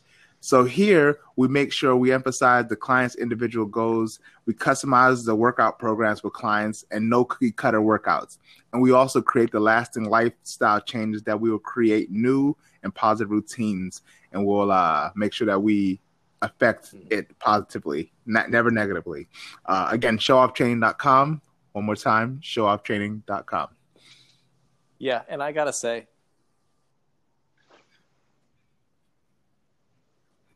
Well, a major Is appreciation is goes out to show on off show training training. For uh, say, I- not running away I screaming some after I called the Nets off. they got here in two days flat. Again, positive, positive, you know, aspect of your life. That's what we do here. and Show that Off is why we call this podcast the Bounce. You ain't here. Yeah. So our other sponsor, we've got uh, per36.com. Um, you go, it's the best uh, analytics website on the internet, and you, uh, you know, they have they, they have an article out now about uh, you know, hustle stats, and you can kind of see Oh, wait, are, are they a the- podcast too? you know stuff that goes under the radar. Um, and- and, you know, Okay. as far as like I read that yet. yet. No, it's it's an analytics website from uh, Sheree and Rob. But uh, you, yeah, I, well, I would highly Uh, recommend it because you can go on there. I'm sure. So uh, I'm sure that my, the Miami Heat are very like well that, right? represented on that list. Um, on No. those rankings. Ah, okay. So you gotta read this. as far as- Is there a speech to So, text yeah, um, uh, option? it's a website. Yeah, yeah. Can I pay mean, we're someone to read it Uh, for me? I mean, Yeah, at can some I point, pay we're, we're gonna have at least sure. Now, Dr. Seuss it right now. I talk- You know? He's a little busy right Actually, now actually, getting can't the site up and running. be- and. You know, I think the question has to be asked, though, guys. You know, I hear about all these Hey, sponsors. we're- but where's the money there. at? You know, that, that's, that's Jake's, what I'm wondering. Jake's putting it in an offshore account for us. Yeah. See, the money.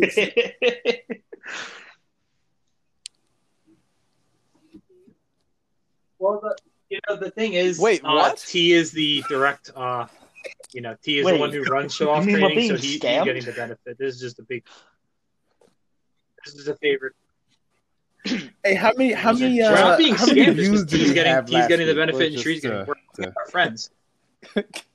Counting us four. Okay, that's what I'm talking We, I think on the on episode two we had. Uh, and I was five of them. I think we had like seven. Oh, We're on we're on some different platforms now. Um, like I saw I subscribe to the podcast Apple- on uh, Apple? on Google Podcasts. Um, that's where I get all my podcasts from because I'm an Android user. So. Uh, uh, we should be on there. that's too, what I I like to think. We're- I know we're on All right, in that case, show off training. At show off training, we believe. No, just kidding. Uh, we're on some different things. that is all, man. This is a great podcast.